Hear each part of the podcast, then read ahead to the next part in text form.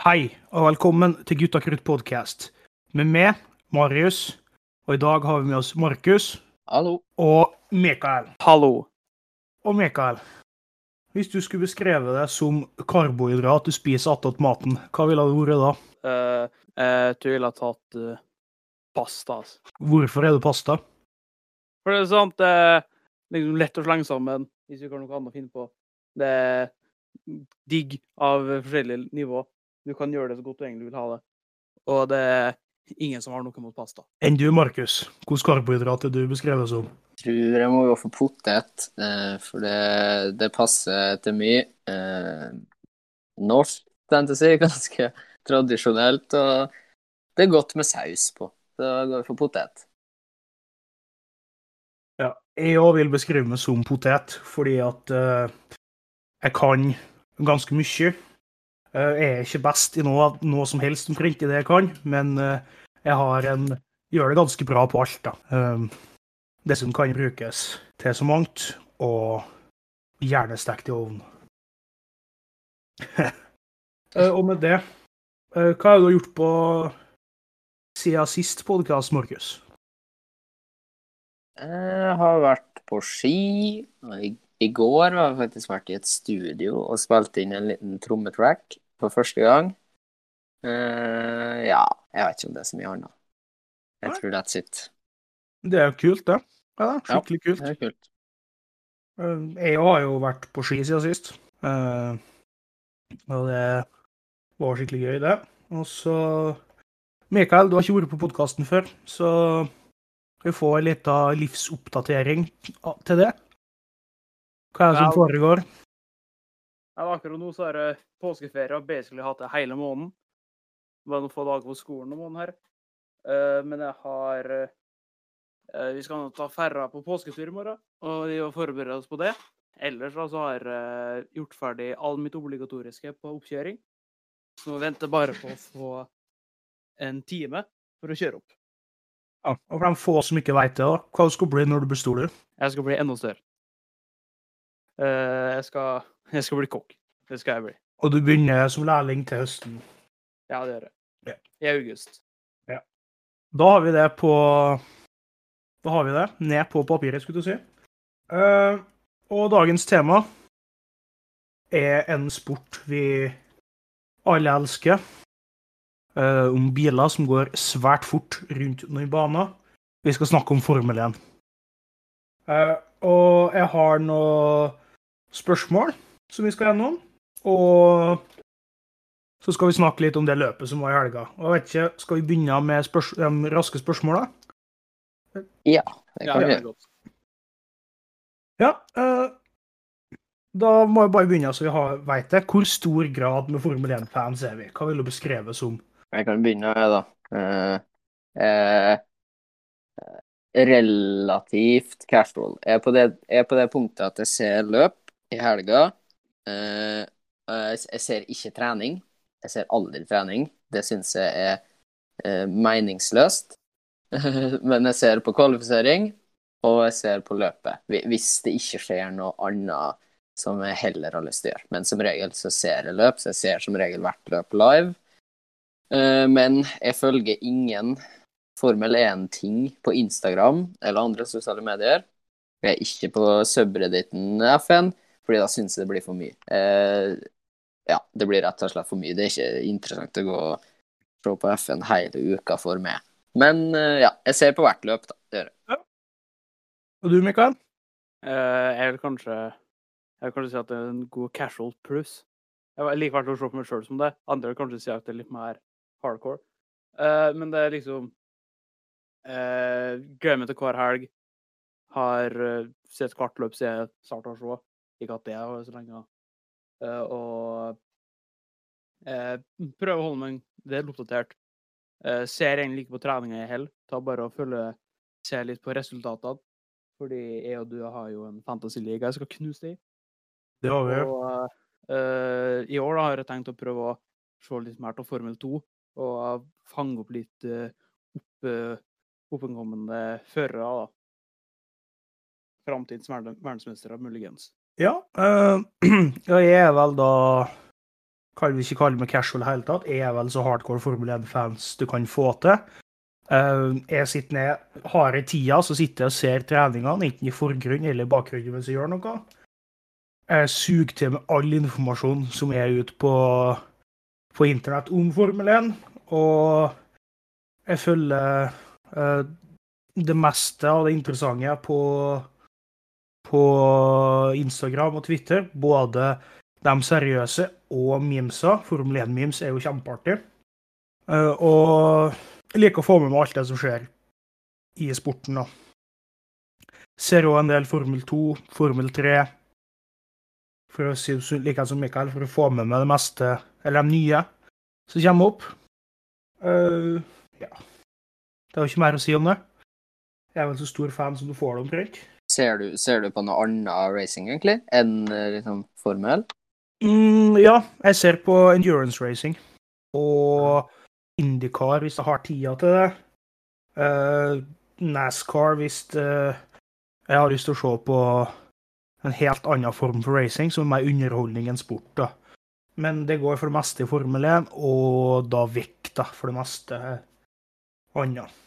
Jeg får ikke med meg sånn lokale, sånn IMSA i USA og uh, Endurance Japan og sånt. Det får jeg ikke med meg. Men uh, VEC prøver å få med meg så mye jeg kan. Ja. VEC står da for World Endurance Championship, da. Men så Det er jo et spørsmål det er jo hvor lenge Mikael nevnte at du har ikke vært formel, eller sett ført med Formel 1 så lenge, så jeg lurer på hvor, når du begynte å se det? Jeg begynte å se Eller først liksom starta det her, det var Monaco i 2019. Eh, Det var liksom da jeg ordentlig begynte å se det. Og mitt første fulle løp da var da løpet etterpå, Canada 2019. Så Etter det så har jeg sett alle løpene. Canada 2019, og da Vettel kjørt uh, over uh, over gresset for å kjøre forbi Hamilton. Ja, og ble Ja. pissur og flytta på uh, tavla når han kom i mål. Stemmer det. Stemmer det. Enn du da, Markus? Når begynte du å se? Eh, Eh, Jeg lurer på om det var rundt Spa 2018, kanskje? Jeg, jeg tror det var 2018-sesongen i hvert fall. Eh, Litt ut i sesongen.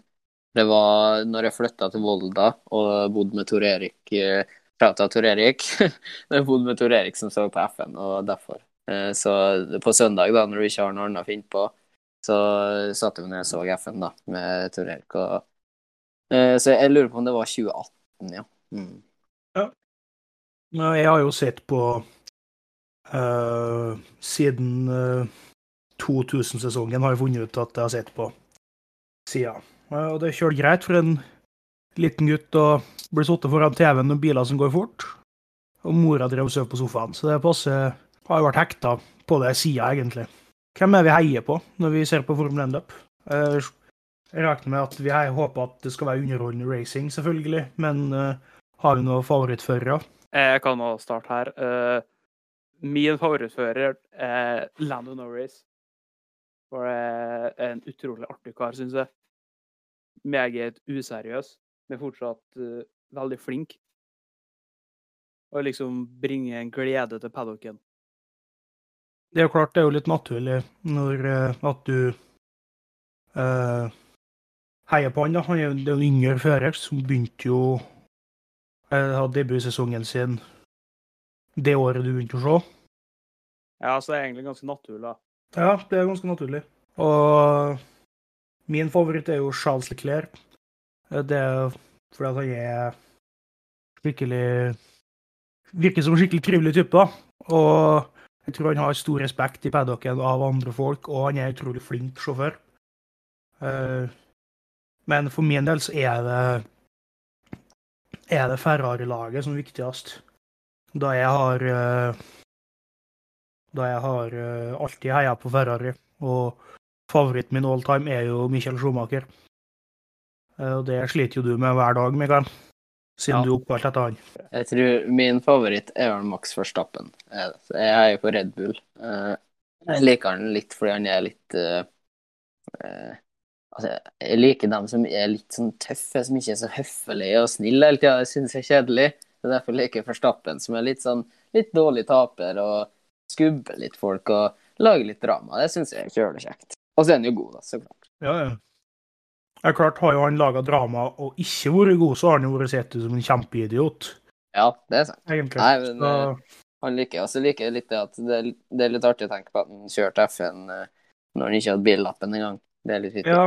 eh, klart, eh, Max Verstappen er jo min store rival her i livet. For jeg er jo, elleve dager eldre enn han. Og jeg kan ikke se da at eh, ja, Max Verstappen eh, vant sitt første Formel 1-løp. Eh, da var jeg på jobb, forresten, på Hydro som lærling. Men han vant sitt første Formel 1-løp. Eh, Men har han en podkast, da?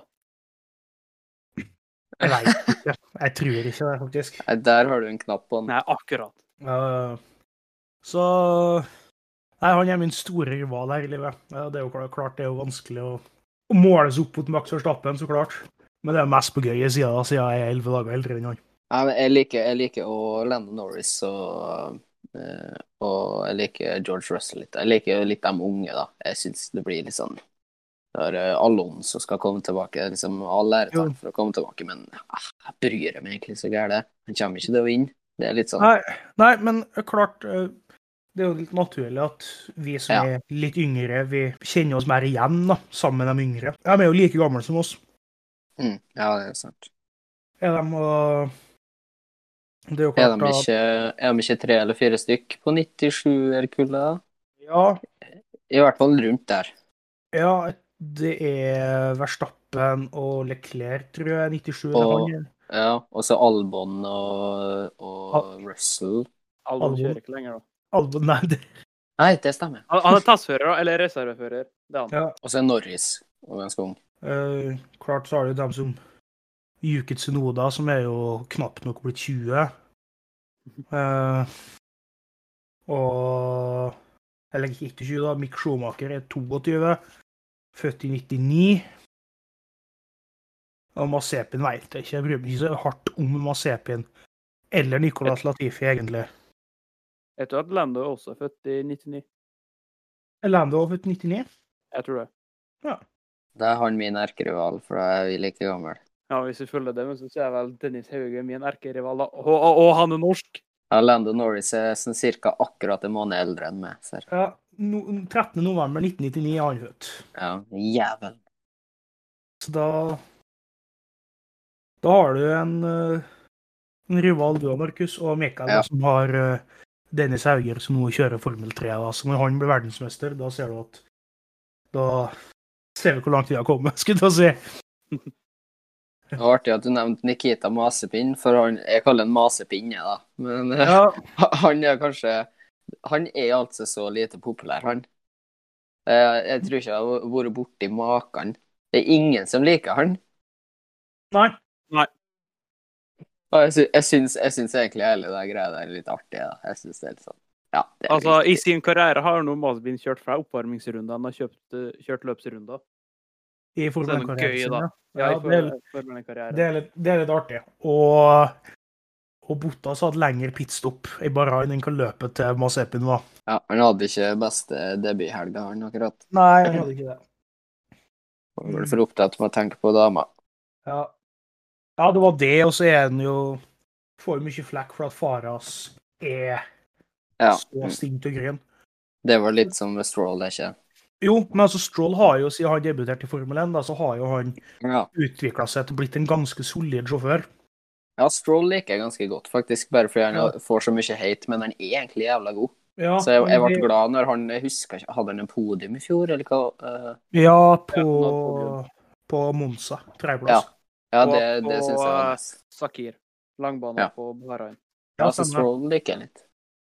Ja, han Klart han er Som sagt, han var jo likeens som når uh, Masepin kom inn, så var jo Faras åpenbart at han hadde kjøpt kjøpt eh, plassen, på en måte. Det var da i Williams. Eh, men eh, når du er såkalt betalfører, da, og du faktisk eh, gjør det noenlunde bra, så vil jo folk snu. Men det vil jo alltid bli folk som hater siden du er betalfører. Men igjen, da, så er jo Faren til Landon Norris har jo ganske mye penger, så han er jo med og hjelper å sponse sponse der. Og det er mange som har mye penger, som lar sønnene sine kjøre Formel 1. Ja, det, det er vanskelig å, bli, å bli, komme i F1 uten penger. Altså, om, du, Ja, ja. om du har dem sjøl, om du skaffer deg sponsor, så må det komme penger fra en eller annen plass. Så det er, jeg føler det er egentlig litt sånn hipp som happ, egentlig. Jo. Men Bare- de, de beste førerne er jo tenk at De beste sjåførene i verden vil alltid få en plass inn i Formel 1. Ja.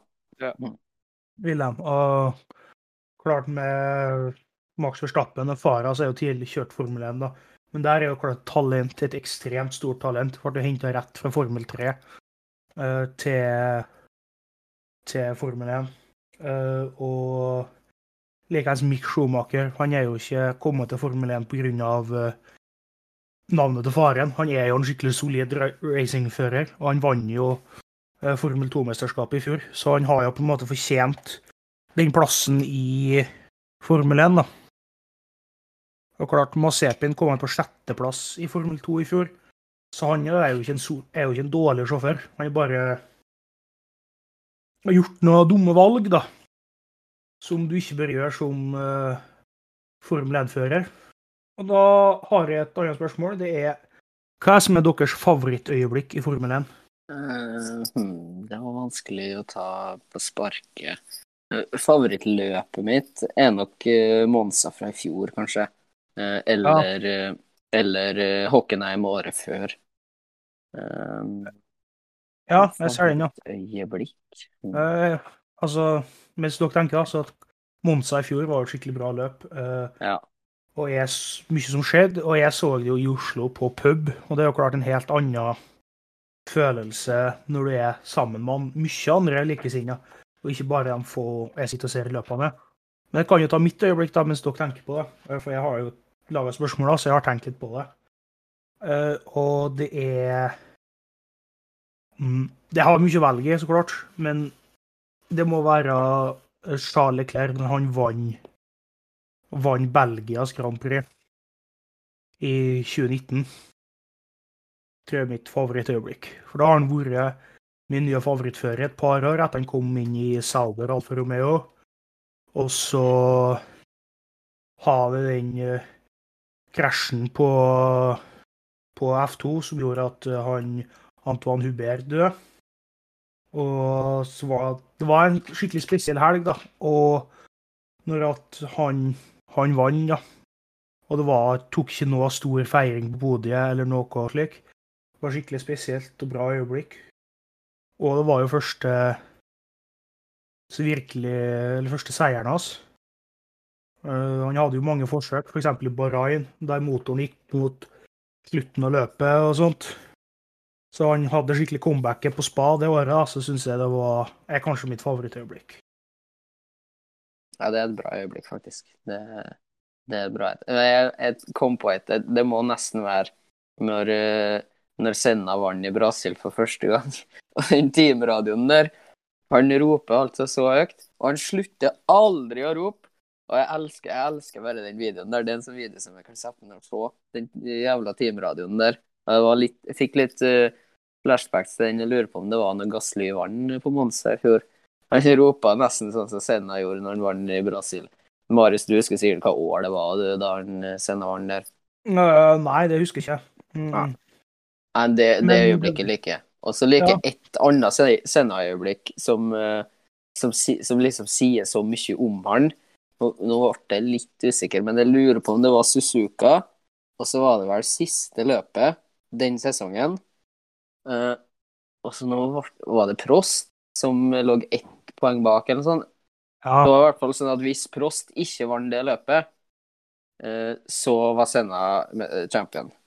Og så tar, og så tar han Senna bare og kjører inn inn, sånn at de begge kjører ut.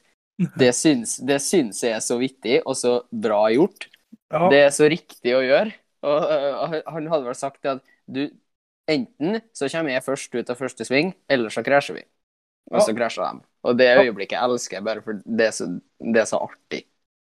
Ja, det sier jo alt om uh, Senna og, og likeens mange andre før i tida. Det var liksom Ja. spesielt Senna, da, og det gjør absolutt alt for å vinne.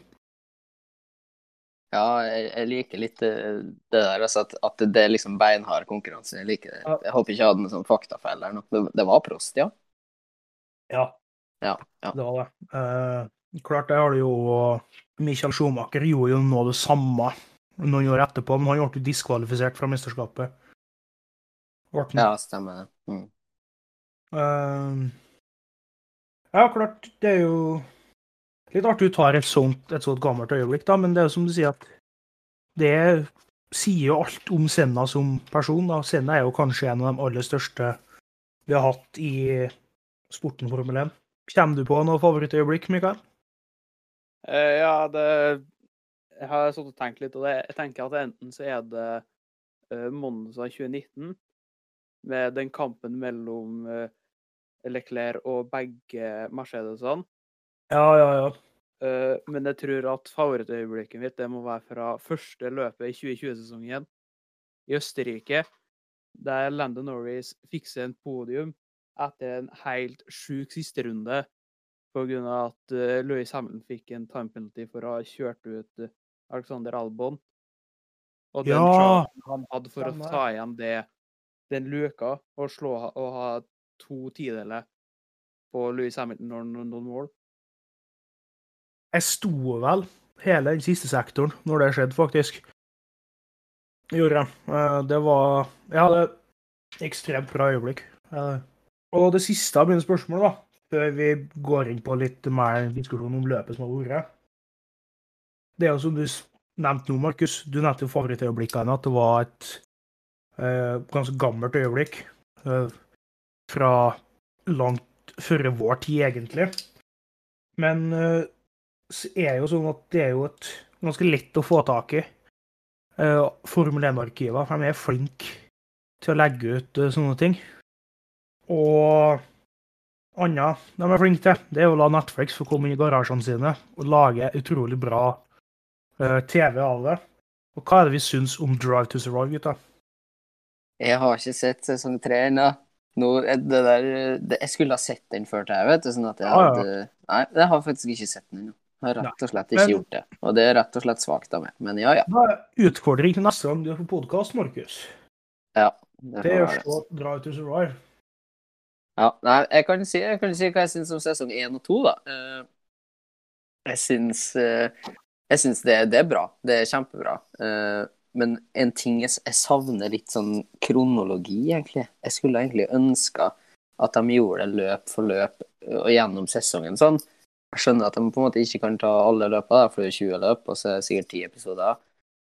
Men eh, ja, jeg husker at jeg savna litt sånn kronologi, egentlig. For jeg husker en gang så så jeg det var Tor som viste meg en sånn video om den sesongen da det var Rosberg mot Hamilton.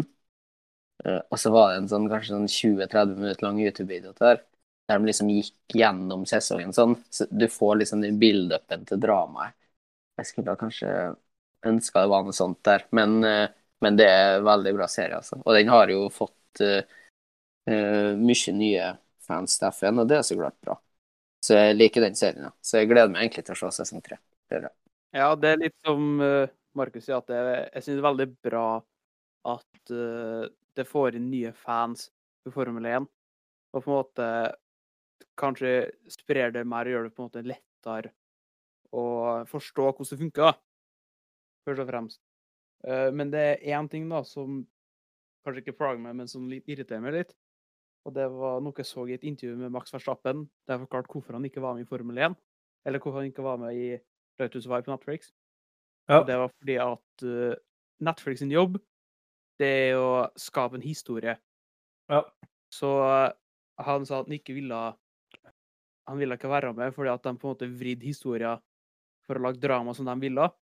Så liksom har brukt intervjuet ditt når du snakker om noe helt annet, i en annen kontekst, for å skape drama og lage spenning, da. Ja. Og jeg, jeg skjønner jo det. Jeg skjønner det. For det er jo det er ikke en dokumentar, egentlig. Men det er Det er litt Kanskje vondt å se da, når de bruker intervju som ikke egentlig passer, og også radiomeldinger. Jeg husker spesielt det var en radiomelding fra tidlig i sesongen der eh, noen hester kjørte ut Landon Norris, og det ble brukt som Landon mente mot uh, sin sine, Carlos Sainz, for å liksom bygge den storylinen om rivaleriet som ikke er så veldig stort mellom dem, da. Fordi ja, hvis du sånn. Hvis du ser på, på YouTuben til McLaren, så er de jo et helt annet helt annen dynamikk der enn hva mellom Carlos og Lando enn hva de viser i Drive to Survive.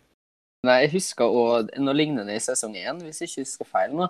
Så drev de liksom og, og la opp til at det var sånn rivaleri mellom eh, Alonso og Sainz, siden de begge var spansk.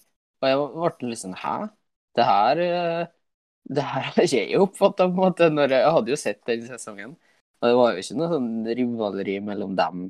Det var, det var ett løp, da, der de hadde én battle i midfielden der, liksom. Og så Ja. drev de melka det så gærent som om det der var en greie. Det er litt på det samme som Mikael sa. Ja, øh, klart, men det er jo det de er kjøleflinke på. De bygger jo Men slik du sier, du savner litt sånn øh, kronologi i det. Så er det ikke en såkalt season recap. De har tatt ut noen historier som de eh, eh, har samla i løpet av en, uh, en sesong, og én episode omhandler på en måte én historie. Jeg var vel et par-tre ganger innom Monza, tror jeg, den sesongen som kom. Uh, eller så sesongen som var nå, tresesongen. Ja, i hvert Eh, fall to. Ja, jeg tror det var tre ganger. Det er ikke så viktig, da. Og det var bare én av dem som handla om faktisk at Pierre Gasly vant, da. Og der er jo Men det var den kom jo i episoden om Pierre Gasly. Og sånn var det jo med Williams i fjor, òg. De hadde jo én episode der gikk om hele sesongen til Williams. Da er vi ferdig med så kjappe spørsmål jeg hadde. De gikk ikke så kjapt likevel. Men eh, hva er det du syns om eh, første løpet i årets sesong? Bahrain Grand Prix? Jeg syns det var kjempespennende. Både med fighten for seieren, og også for generelt å ha Formel 1 tilbake. Eh, Og også håp den ga for sesongen her, med tighte fights. Ja, eh, jeg føler at alt sammen er litt uh, tightere denne sesongen her. Det har vært ganske mange år tidligere. Både ser ut som at Red Bull mot Eller ser at endelig skal Mercedes få litt konkurranse. Eh, for den Red Bull-bilen den ser skikkelig bra ut. Det er bare synd at Perez tok og at Perez sin bil brøt sammen på, på formasjonsrunden. Eh, og klart, det var jo noe av det aller mest spennende i løpet var jo Perez jobba seg opp til opp til en femteplass fra å starte i pitten. Jeg kåla vel sånn ganske tidlig i løpet når jeg, jeg satt og så det med Peter, at eh, det var Har ikke også å få femteplass.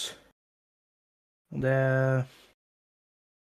ja, Han var flink, altså. Jeg tror at Perez i en Red Bullen, det blir, blir bra. Mye En mer solid sjåfør enn både både Albon, som var tidligere, og Gasly, som gjør at, eh, at han kommer seg av Mercedes, og forhåp eller, altså forhåpentligvis for Red Bull sin del da tar viktige poeng, slik at uh, Mercedes mister poeng, og da kanskje skal vinne konstruktørmesterskapet. da.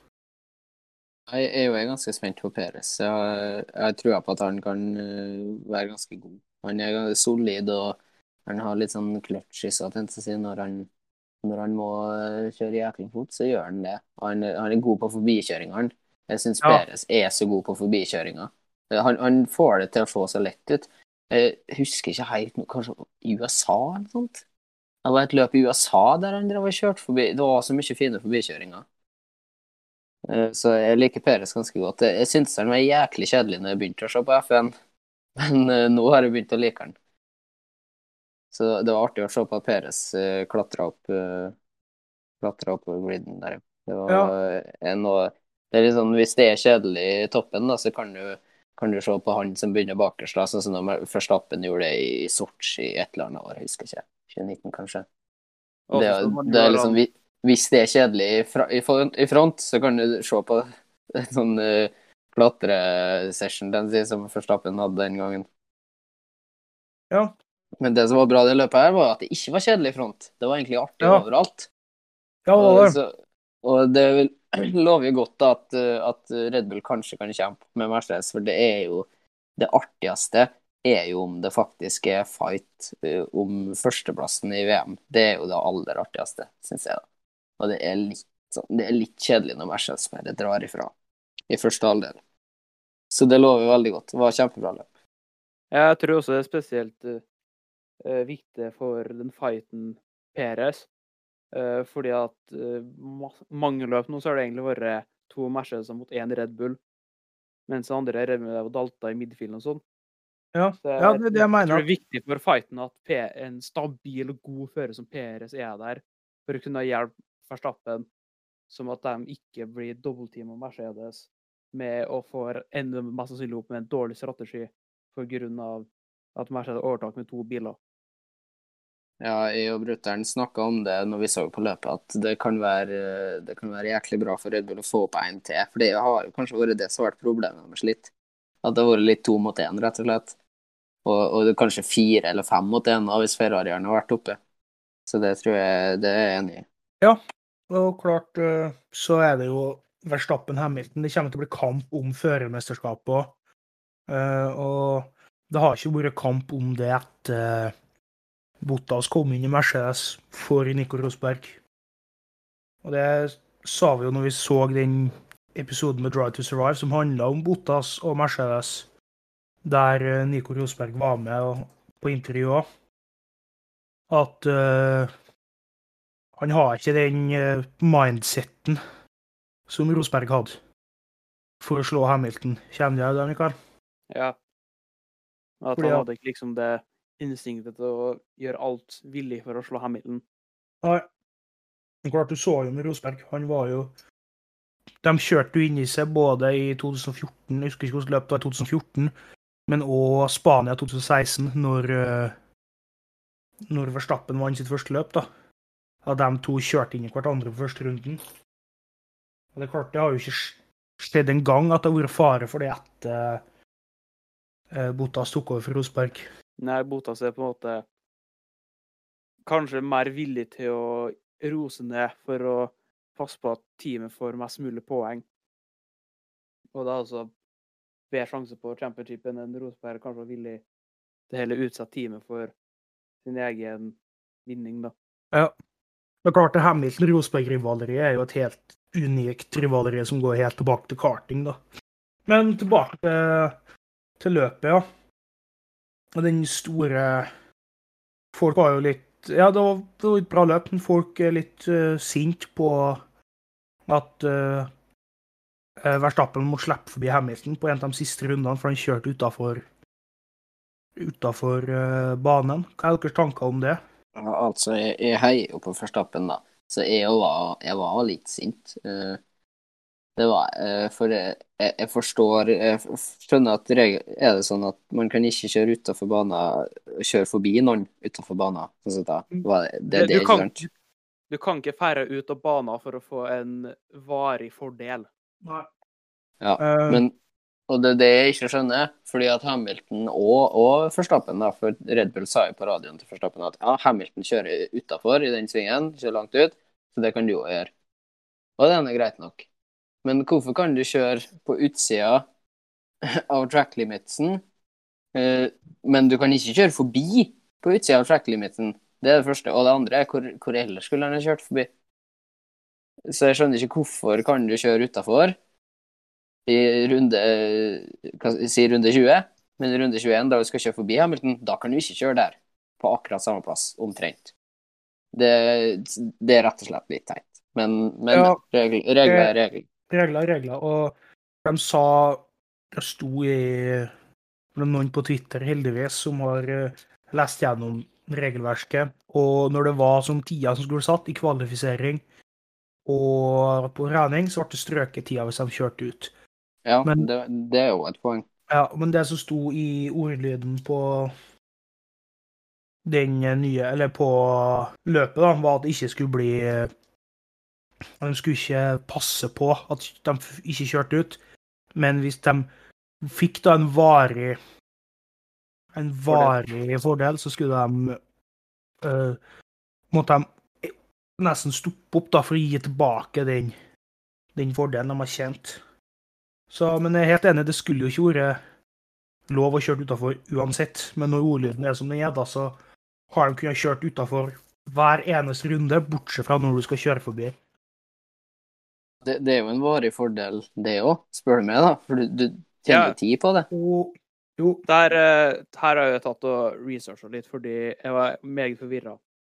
Så det, i reglene så kunne du ikke ferda ut Uh, for Eller du kan ikke færre ut i trening og kvalik, men det sto i løpet så var det sånn den generelle regelen at du ikke kan færre ut av banen for å få en varig fordel.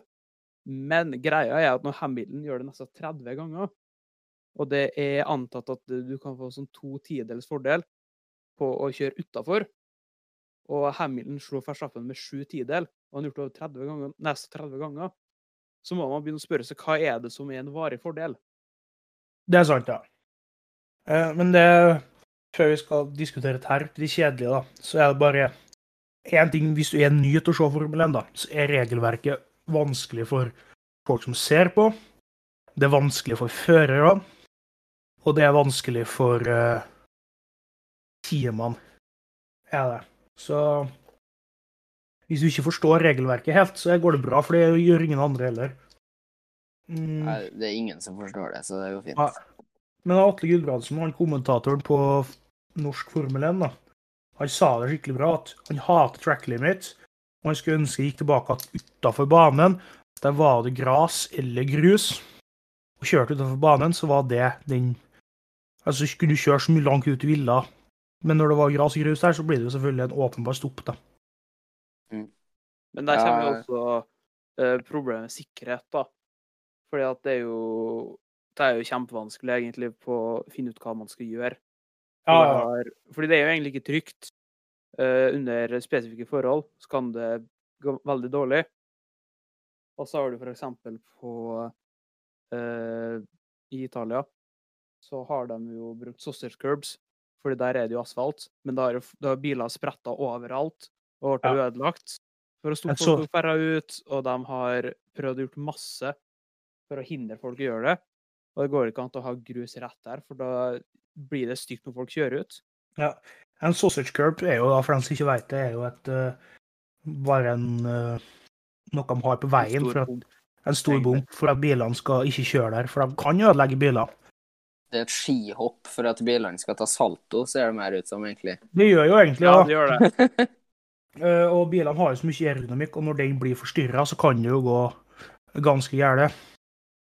Du ser jo hvis bare en uh, framhjul eller et bakhjul kjører over et framhjul, så blir det jo skikkelig Så tar jo bilene flere saltoer, liksom. Eh, Og framhjul mot bakhjul, det er jo ganske vanlig i Formel 1. Men hva er om løpet, da? Eh, Hva er noe annet vi har lyst til å trekke fram som skikkelig skikkelig bra i det løpet. Jeg syns jo at Leclerc og, og Norris hadde en ganske bra fight.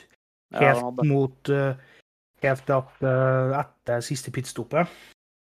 Det var skikkelig artig å følge med på at både McLaren og Ferrari slåss om den eh, Den uh, plassen bak de beste. Plassen femteplassen.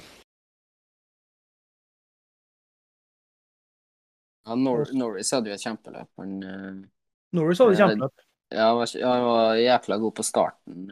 Hus han hadde vel noen forbikjøringer i første eller andre runde, jeg husker ikke helt. Men eh, han, han hadde mye bra battles i løpet av, i løpet av løpet. Det er bra med å begynne med en fjerdeplass i McLaren. Det er det. Så McLaren eh, hadde jo et eh, bra løp, og Norris. Mm. En som ikke hadde så bra løp, eller hun hadde egentlig ganske solid løp, var den andre Ferrarien. Uh, men han Ja. Sleik kom seg jo ikke ut fra det feltet med, med Science, da, og eh, Hvem andre var det, da? Stroll var der vending, og likeens uh, Ricardo. Og det var en spennende fight som gikk hele, hele løpet. var det.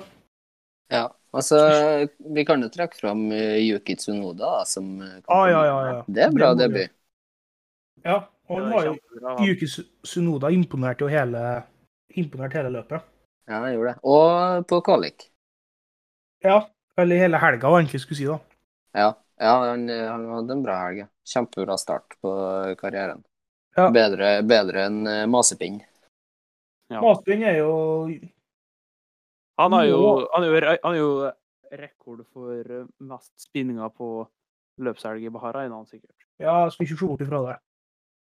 Men klart, vi må jo ha Må jo han Latifi ha litt konkurranse, han òg. Ja, det er sant. Eh, og det må jo Og klart, hvis du får til konkurranse framerst, både i øvre og nedre sjiktet av eh, midtfielden, og de får til litt konkurranse bak, så blir det jo rett og slett kjempeartig å se Formel 1-løp. Men kommer Williams da i år til å bryte ut og være det dårligste laget på griden? Ja, det er uten tvil Has i år. Eh, og Haas har sagt det allerede at de fokuserer på neste års bil. Og det er tidlig å begynne allerede før første løpet å si det. Men klart Der igjen er jo pengene rår jo i Formel 1 nå. Og nå blir det jo sånn cost caps, da, eller budsjettak. Eh, og det er jo rykter at det er et team fra Monaco, forresten, som skal inn i, i Formel 1 nå som det er budsjettak. Og Det blir litt spennende å få enda et team på, på griden. Og noe annet vi kan dra fram fra Bahrain-helga, da? Uh, jo, uh, Vettel kjørte jo inn i Okon, eh, og skyldte på Okon at han bytta fil under bremsing. Han Sa han at det var Okon sin skyld? Ja, han Ja, sa Okon sin skyld. Han sa på teamradioen spurte han hvorfor bytta han under bremsinga. Men uh, for sagt, så har han kommet ut seinere og sagt og tatt på seg alle skylda. Vettel fortalte. det. Ja. Ja, det, det er best, for det var, det var en bare tull. Ja, det er en Ja. rein påkjøring, det der. Mm. Ja, det var det. Men eh, litt svak start for Aston Martin. Ja, veldig svak start for Aston Martin. Ja. Eh, jeg vet ikke hva det er med Aston Martin-bil, men eh, vi får se. Jeg tror ikke den kommer til å slåss om noe skikkelige pallplasseringer. Nei. Og Vettel forlot jo Ferrari, for at Ferrari har gjort det ganske dårlig sist. da. Eh, Men eh, jeg lurer på, er det da å om det er Ferrari, eller om det er rett og slett Vettel har blitt for dårlig. Det blir spennende å følge med på han. Da har han i hvert fall blitt uh, ujevn. Ja, jeg tror kanskje Kanskje ikke nødvendigvis har vært dårlig, men han får kanskje ikke til å jobbe like bra med en dårlig bil. Hvis Nei. det på en måte gir mening. Fordi vi så jo i Ja. fjor da, at uh, Leclerc pusha jo den Ferrarien til det den kunne litt mer, egentlig. Pallplassering. Den Ferrarien i fjor hadde ikke pallplassering innabords. Nei, men Svettel sleit jo veldig masse med det. Men da kan jo Da kan man kanskje se på at tilfelle liksom Leclerc er ganske ung og har kanskje ikke utvikla en egen sær kjørestil, da. Så han kan tilpasse litt bedre enn kanskje Vettel. Ja, du sier noe der. Mm. Men eh, ja, når jeg og Peter så løpet, så drev jeg og vitsa når han sa at det var Håkon sin feil, om at uh, Klart det var ikke Håkon sin feil. Det var jo Eriksson. det var Eriksson sin feil. Som er da til en throwback helt tilbake til Baku 2017, da Grosja kjørte ut bak eh, Eller spann bak sikkerhetsbilen og sa at Eriksen kjørte inn i den. Mm. Han var borti den ja. Ja, Eriksson var ikke borte i det hele tatt. Han var ikke bak den gang. Så altså, det er jo noe av det aller artigste. Det er så litt artig med Formel 1, da. Det er jo at det blir jo For dem som er glad i memes, så er jo Formel 1 en skikkelig bra sport. For det er mye memes i Formel 1. Og det var masse bra memes. Ja. Så jeg må se Formel 1, altså. Det er For dere som ikke gjør det, give it a try.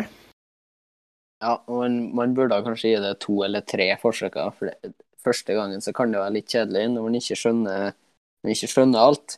Så det er liksom når du på en måte når du begynner å forstå, og så, og så ser du litt sånn at dekkstrategi har mye å si, da blir, det, da blir det plutselig ganske spennende å sitte der og tenke ja, skal den gå på hard eller ofte nå? Så det, for meg så tok det en liten stund. Først så sa jeg bare Tor Erik, det her er jo gørrkjedelig, det skjer jo ikke noe som helst. Men eh, et, etter hvert så ble det artig. Men noen løp er gørrkjedelige, da. Det må Ja, jeg si. At noen løp er så kjedelig at jeg nesten har lyst til å skru av. Det er ikke Ja. ofte det har vært så kjedelig, da. Men det, det kan skje. Men det har vært noe Mercedes-dominert løp som har vært skikkelig, skikkelig kjedelig. Uh, men det meste er jo det For det aller meste så er det jo bra løp. Og det er jo Ja, det- artig, artig i toppen på årsvis nå. Det ser det ut til å bli nå, da. Men i midfielden, altså topp fem, da, kampen for den femte, fjerde- eller femteplassen, den har jo vært kjempespennende i mange Ja, år. den, den har det. Det var òg kjempespennende i fjor. Ja, ja. Ja. Og nå er jo enda spennende. Mekleren ser ut til å ha gått litt ifra, men Ferrari har catcha opp litt litt, og mm, Altså, Martin detter kanskje litt lenger ned igjen nå. Det gjenstår å se. Og så tror jeg tror at eh, Alonso kan være sånn skikkelig uh, Selv om Alpin kanskje ikke har den beste bilen, så tror jeg Alonso kan være sånn, sånn skikkelig sniker og komme seg opp eh, ganske høyt, spesielt i litt sånn eh, kaotiske løp, eller hvis det skjer noe lenger fram. Så det er Alonso kan være meget raskt og snike seg framover. Ja, Litt eh, som Leclerc når han fikk pallplassering tidlig i fjor. ja. Men det med Alonso er jo at han er jo tross alt to ganger verdensmester. Og det han veit jo hvordan han skal kjøre, på en måte. Og det er som du sier, da. Det med den erfaringa han har, at, at han kommer seg opp på noen gode eh, plasseringer, det, det er ikke eh, usannsynlig, altså. Så det blir spennende å se da, om kanskje, kanskje Alfa Tauri òg kan melde seg på i den Best of the Rest, da, som vi ofte kaller det. Ja, Det er altså, ikke det, eh, kanskje tvilsomt ennå, men eh, ja, hvem veit? det ser jo ut da, som Alfa Tauri kanskje er det beste laget i Italia i år. Mm. Eh, og for en Ferrari-fan så gjør jo det skikkelig, skikkelig vondt å si. Altså, jeg har to spennende førere. da. Pierre Gasly virker jo egentlig som han er god med dårlige forutsetninger. Eh, Og så er han ikke god når han har Han, han kan ikke ha for bra bil, rett og slett.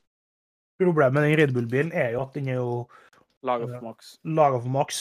Ja, Og det, og det, det, er egentlig veldig vanskelig, vil jeg tro, å være ny Formel 1, så blir det satt opp mot vidunderbarnet Max Verstappen, da. Det er jo helt sjukt, egentlig, hvor flink han er. Ja. Eh, jeg tror at Max Verstappen han er liksom det er sånn én gang i generasjon-talent. Mm. Og Jeg tror han er på like stort talent som Michael Schumacher var. Som rent førertalent. Ja, han, han har trengt litt tid uh, på å liksom bli mer uh, moden, men det ser ut som han har blitt det nå. Det så ut som Ja. det slutten av fjorårets sesong, spør meg. At han har blitt litt mer moden og kanskje fått litt mer tålmodighet og litt is i magen, da. Så Ja. Klart, når du kommer i Formel 1 på Når du er 17 år, nesten Nei, 16-17 år, eller så. Yngste noen gang. Ja, så Og det å forvente at en 17-18-åring da skal være moden å kjøre formelbil øverste toppen av racing i hele verden, det er litt mye å forvente, syns jeg, da. ja, ja, det, det Man ser det jo litt i fotball òg, egentlig, ofte. At mange av Ja. disse store talentene de, de trenger et par år før de på en måte blir skikkelig gode og når sitt fulle talent, og det er kanskje rundt sånn 21-22, og kanskje litt eldre. Så det, det ser ut som han har kommet dit nå, syns jeg i hvert fall. Ja, jeg tror det. Og uh, Red Bull har, han har jo vært uheldig med den bilen han har kjørt, egentlig, Mm. eh, til å bli med. Det hadde vært rart å tenke på om, om han har kjørt Mercedes fra 2019 og til nå. Om han, eh, ja, hva hadde skjedd da? Om han hadde kjørt Mercedes de to siste åra.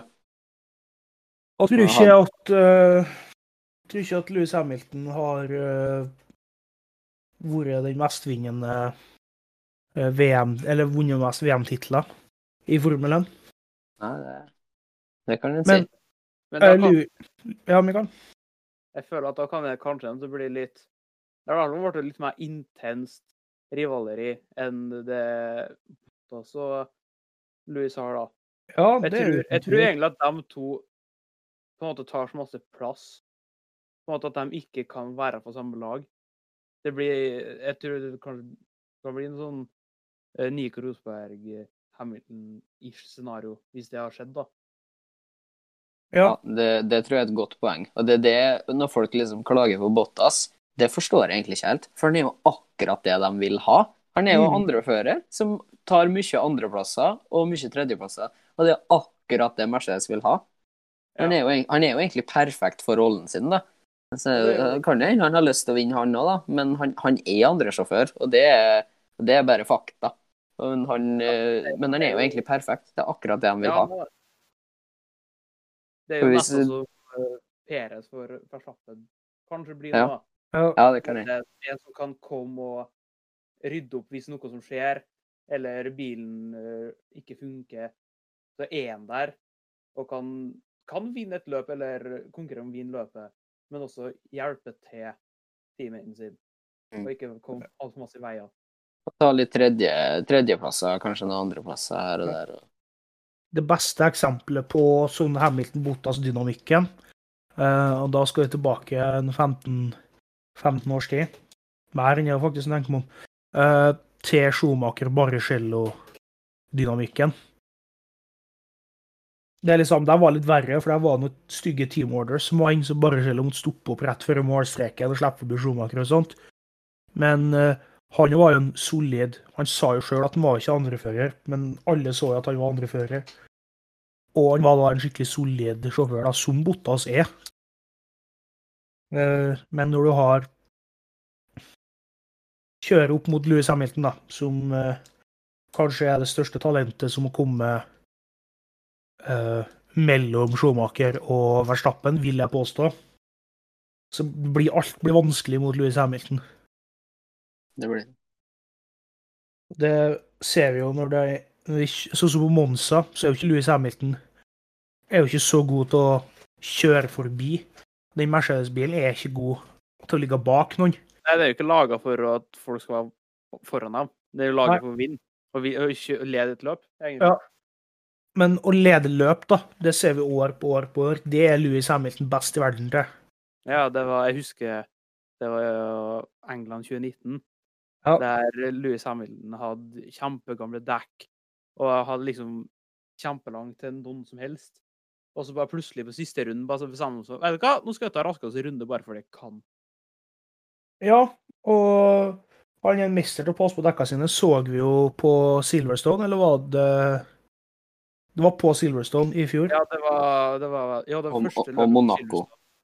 Og Jo, men Monaco, jeg husker ikke hvordan det var. Ja, det var året 2019, da. Men Ja, jeg tror det var 2019. Ja, 2020, Silverstone, da var det jo Kjørte jo 55 runder på intermediate stack, altså det som er ikke helt regndekk, men midt imellom. Å, ja, nei, eh, mener du Tyrkia? Ja, faen, nå Tyrkia. Takk, Mikael. Takk. Uh, på såkalte interslicksblandinga som det ble. Ja, det ble jo det, for at de ble slitt helt ned, de dekka. Og det at han tatt kom i mål med en dekk, er jo smått utrolig. Det var Silverstone som hadde en punktering av tire blowout, som heter, på på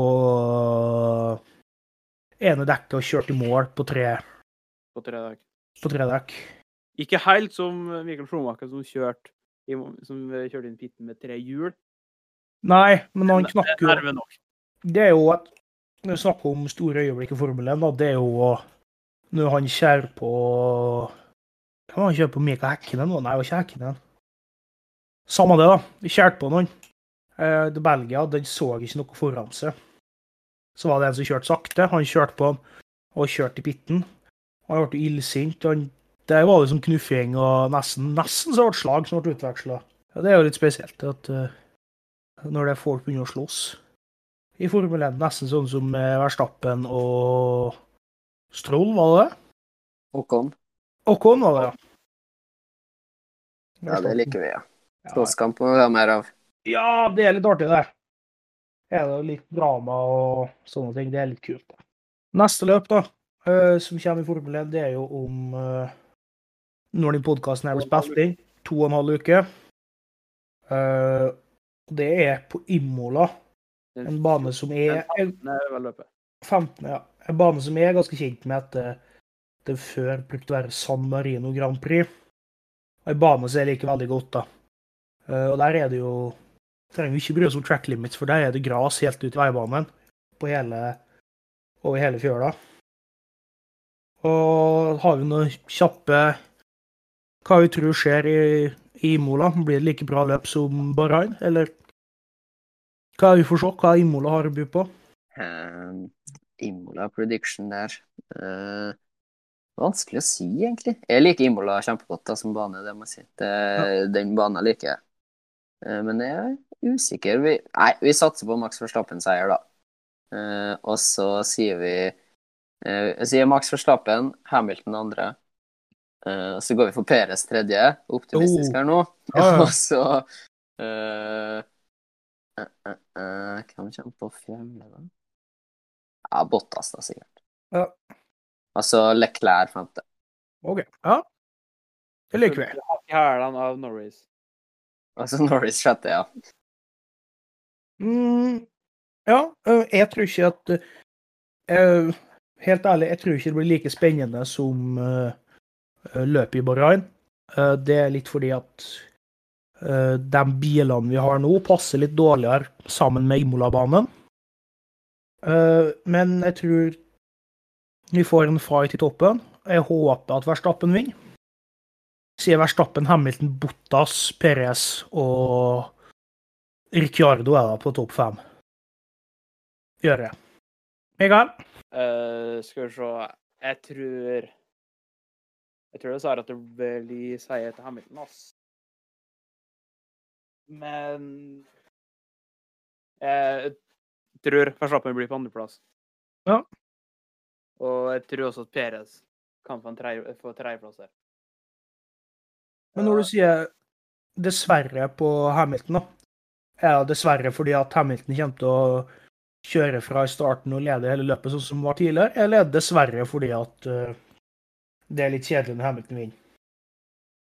Det, det Altså, ikke nødvendigvis kjedelig at Hamilton vinner, uh, men det er liksom det vi, har, gjort- det, det vi er vant med, på en måte.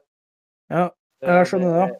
Og det, er- det var litt artig om Verstappen kunne fått noen tidlige seire, som at det ikke virket som at eh, Hamilton ikke begynner å få en ledelse. da. Altså, det er ikke så masse poeng, men likevel, det kan, det går fort, det kan fort gå utover uh, uh, sjøsikkerheten. Ikke at jeg tror Max kommer til å slite noe særlig med den. Nei. Jeg ser den, ja. Uh, og klart uh, Jeg har blitt vant til at Hamilton skal vinne løpet, men jeg håper det blir en god fight, da. Jeg. Ja, jeg, jeg håper at hvis han skal vinne, så blir det ikke en lett seier for han. Det blir like sånn som i Bahrain nå. Ja. Ja, helt, helt enig. Resten nedover, da, Mikael?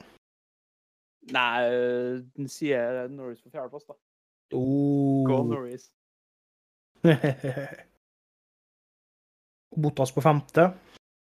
Ah, shit, jeg har glemt Botas. Nei, Botas han blir kjørt ut, han. Ser vi. OK, greit. Eh, men vi kan ta Carlos på femte for å skille litt her. Oi, oi, spennende. Bare for å ha noen andre artige spørsmål. Uh, Masepin, hvor mange runder kjører Masepin? To. To runder kjører han. 17 runder kjører han. Eh, jeg tipper at han kjører mm, helt uh, Tipper han kjører hele løpet bortsett fra fem runder. Mm. Og vi får seg en blunder mot slutten. Uh, og kjører helt uh, upå oss. Kjører i veggen eller spinner ut eller noe sånt. Helt Helt At det var. Ja, ja. Tenk- Og vi får Tenker en på kvinnfolk igjen. Ja, eller noe sånt, ja. Eriksen kom. Uh, Ja. Og, og det får en safety car på slutten som gjør det jævlig spennende de siste tre rundene. Type Brasil 20, 2019. Ja, typ Brasil 2019, bare at Ferrari ikke kjører ut hverandre. Ja. Nei, men jeg tror vi skal begynne å avslutte. Vi har mye bra her. Litt seriøs podkast, litt morsomt. Men uh, helt til slutt, da. Uh, Mikael, hvis du skulle si litt for å få folk til å bli Å se et Formel 1-løp, da. Hva ville du prøve å få folk inn i den fantastiske sporten Formel 1? Det, det kan være litt vanskelig i starten, Det, det syns jeg òg. Det var liksom det artigste var når noen eh, Det gjør vondt å si, men noen krasja, da. Og det ble litt sånn spetakkel. Men det er veldig givende hvis du først begynner å få litt forståelse. Og det hjelper på å få sine favoritter, da. Så har du noe å heie på. Eh, Men jeg la merke til at ettersom vi begynte å skjønne mer, så ble det masse mer spennende å bare se en bil som fulgte etter en annen gjennom en sving, liksom. Eh, liksom kan skjønne konsekvensene og ser at noen kommer nærmere, men vet at noen har fordelen liksom raskere i den delen av banen. Og hvordan bilene er forskjellige, og hva de, hvordan det påvirker.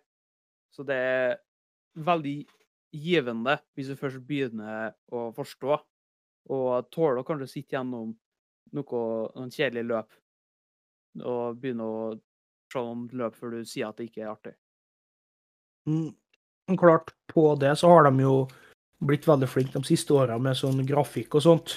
Uh, både som viser hvordan race-strategien til de forskjellige dekka og sånt er, og likeens med den eh, såkalte chasen da, mellom Hamilton og og og Verstappen. De har en ganske god forklaring på grafikken at ja, nå tar at nå tar uh, Verstappen at Hamilton innen de fem neste rundene, da. Og så er det så så vanskelig å kjøre forbi. Det tror jeg må hjelpe litt. De grafikkene er ganske gode når de er forståelige. Mye rart de har på grafikken, selvfølgelig, men Ja, og men så det er uh, AVS predictions òg. ja. De er ikke, de er ikke alltid til å stole på. Jeg vet, jeg vet ikke hvilke data de bruker for å komme med det her, men det, det er ikke alltid at det stemmer noe særlig, dem. Noen ganger stemmer de utrolig bra, noen ganger er det helt på villspor. Men det er jo litt med, da. Det er litt bedre, da. Jo. Men det hjelper noen Men det skaper litt spenning, det òg, da. Men for noen som ikke helt forstår seg på strategier og sånt, da, så er det jo til stor hjelp. Ja, Ja. spesielt uh, dem, ja. Mm, Markus, da? Hvis du skulle fått noen inn til å begynne å se på Formel 1, hva ville du, hva ville du sagt? Nesten stygt å si det, men Crash Compilation Ja, det, det kan være artig å se på Crash Compilation, da. Ja, ja. Men eh, Nei, det er litt som jeg sa tidligere, litt som Mikael sa. Du må, du må være litt tålmodig. Du må ha litt tålmodigheten. Og tenk på sånn som med musikk, det er ikke alltid du liker noe første gang du hører det. Det er litt sånn i sport da, egentlig. Ja, veldig godt sagt. Det Boksinga, for eksempel. Jeg syntes boksing var verdens kjedeligste ting før, men nå syns jeg det er artig. Det er, litt, det er egentlig litt samme med FN òg. Det kan ta litt tid. Men eh, må- det er litt med å forstå ting. Man sier jo at man liker ting bedre når man på en måte forstår det og vet historien bak. Og sånn er det rett og slett med FN òg. Når du begynner å forstå det, da syns du at det er artigere. Sånn er det bare. Så Ja. ja, det er mitt tips. Ja, Øh, det er ikke så mye annet på, som jeg kan si på det. Det er veldig godt. Altså, men eh, det å finne, finne en favoritt tidlig, det tror jeg kan hjelpe til. Ja, det, Det er er- også. Overta noen og se det med det. Ja, se det sammen med noen, for det er mye artigere. for Da kan du diskutere, og, og i hvert fall hvis du ser det sammen med noen som kan litt, da. Det er litt stygt å si det, men, Ja, men hvis du ser det med noen kan som kanskje klare det litt. Ja. Og når du begynte å se Mikael, så stilte jo Grov mye spørsmål. Du spør meg om alt omtrent. Ja, ta var jo sant? Jeg har jo sett litt sånt løp så her er på TV når du har sett på sånt. Ja. Sitter ned fem minutter og ser på. Og det var liksom det artige når de krasja. Men det var ettersom jeg fikk mer forståelse, så ble det jo kjempespennende. Jeg husker spesielt på Italia i 2019. Da fikk jeg sånn skikkelig Da kjente jeg på spenninga uh, på grunn av den forståelsen jeg hadde, da. ja. Og da har du sett tre Nei, Canada og uh... Jeg har sett, jeg har sett noen par løp, da. Ja, tre-fire løp Canada og Ungarn og Spa sikkert. og så det, hvis du har muligheten til å se det med noen som eh, som kan forklare deg de spørsmålene du lurer på, så er det en stor fordel. Å finne en favoritt tidlig, om det er om det er Hamilton for at han vinner hele tida, så er det lov. Jeg ble jo Om det er Verstappen fordi han gir en kamp til Hamilton. Det er lov. Jeg ble jo Schumacher Skal ikke si at grunnen til at jeg ble Schumacher-fan, er for at han kjørte så skikkelig bra. Jeg kan ikke si det som treåring. Og si at nei, jeg liker Schumacher fordi det han har gitt til sporten. Jeg likte jo Schumacher fordi han vant, så klart. Så Og ja, om du, om du finner et favorittlag for de har den fineste bilen, eller noe sånt, det tror jeg bare finner noen å holde med. Og hør hva kommentatorene sier. De har mye bra informasjon. Spesielt på sånne ting som eh, på kvalikene. da. Og litt på treningene òg, så har de god informasjon. Jeg sier ikke du skal sitte og se på, på trening og kvalik, og sånt, for da kan det bli kjedelig. Men hør hva de har, kan fort gå lei. ja, hør hva de har å si, kommentatorene. De er, de er kommentatorer for en grunn, altså. Ja. Er de. Så det tror jeg vi avslutta med den, jeg. Hvis ikke er noen andre siste velvalgte ord. Se Formel 1, det er bra for sjela.